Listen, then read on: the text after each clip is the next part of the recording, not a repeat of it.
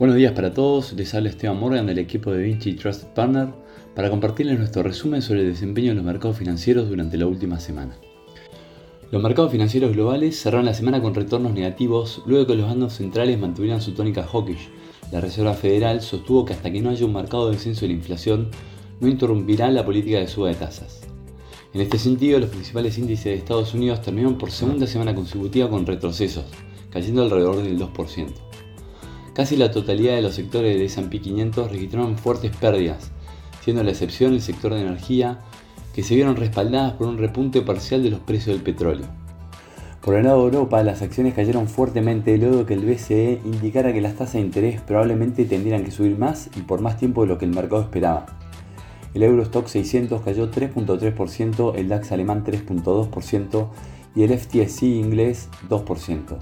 Más temprano en Asia, los mercados también siguieron esa tendencia y cerraron en rojo. En China las acciones cayeron debido a que ciertos datos económicos fueron más débiles de lo esperado y empañaron la confianza de los inversores.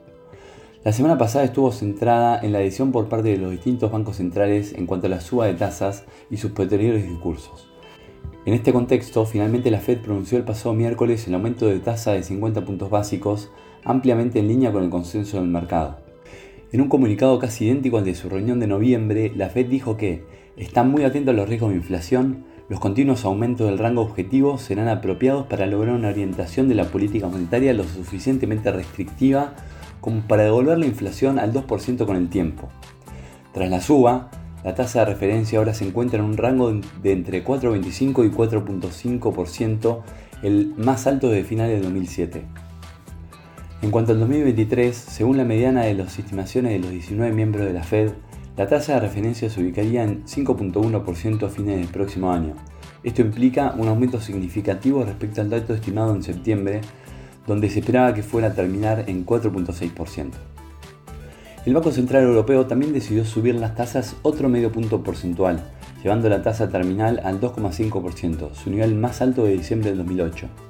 Aunque el aumento fue menor que el aumento de 75 puntos básicos implementado en las dos reuniones anteriores, la presidenta del BCE, Christine Lagarde, dijo que las tasas tendrán que aumentar significativamente un ritmo constante para alcanzar niveles que sean lo suficientemente restrictivos para que la inflación vuelva a bajar al objetivo del 2%. Asimismo, el Banco de Inglaterra también subió las tasas en 50 puntos básicos, lo que implica el noveno aumento consecutivo y una tasa terminal de 3,5% un máximo de 14 años. A su vez, el Comité de Política Monetaria sostuvo que es posible que se requieran aumentos adicionales para sofocar la inflación.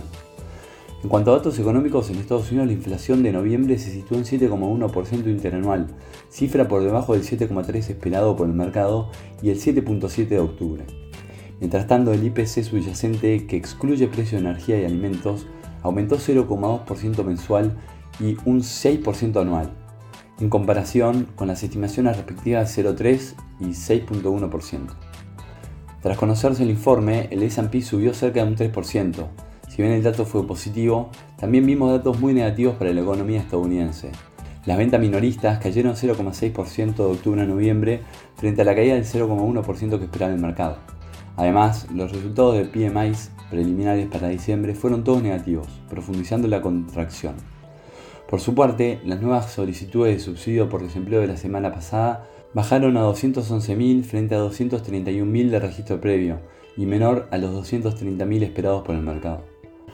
Por el lado de Europa, la inflación de la zona euro se moderó al 10,1% interanual en noviembre frente al 10,6% del registro anterior. La inflación core fue de 0 el último mes y se mantuvo en 5% interanual. En lo que respecta a los PMI preliminares de diciembre, a diferencia de Estados Unidos, los resultados fueron mejores de lo esperado para la zona euro, con excepción de Francia que decepcionó. Por su parte, en Reino Unido, la inflación cayó del 11% al 10,7% interanual, mientras que la subyacente fue del 0,3% mensual, cayendo del 6,5% al 6,3% interanual. La caída en el precio del petróleo fue clave para la tendencia a la baja de la inflación. Al ingresar en las últimas dos semanas del año, los analistas de Wall Street esperan que la tasa de crecimiento de las ganancias de 2022 para las empresas del S&P 500 promedie en 5,1% según FactSet. Si se logra este pronóstico año tras año, marcará una gran desaceleración de la tasa de crecimiento del 2021 del 47,9%. Durante los últimos 10 años, el crecimiento de las ganancias promedió 8,5%. En cuanto al mercado de la renta fija, los rendimientos de los bonos del Tesoro de Estados Unidos cayeron con un movimiento más pronunciado en la parte de la corta de la curva. Los retornos a dos años cayeron 17 puntos básicos, mientras que a 30 años se dieron 2 puntos básicos. Esta semana será clave para los mercados, ya que el viernes en Estados Unidos tendremos el índice de precios del gasto en consumo personal, PCE, el indicador preferido de la Fed para rastrear la inflación.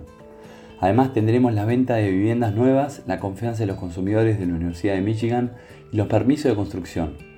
Por el lado de Europa se destacan el IPP en Reino Unido y el índice IFO de confianza empresarial en Alemania. Hasta aquí hemos llegado con nuestro resumen semanal de noticias. Cualquier consulta o comentario adicional no duden en contactarnos. Muchas gracias.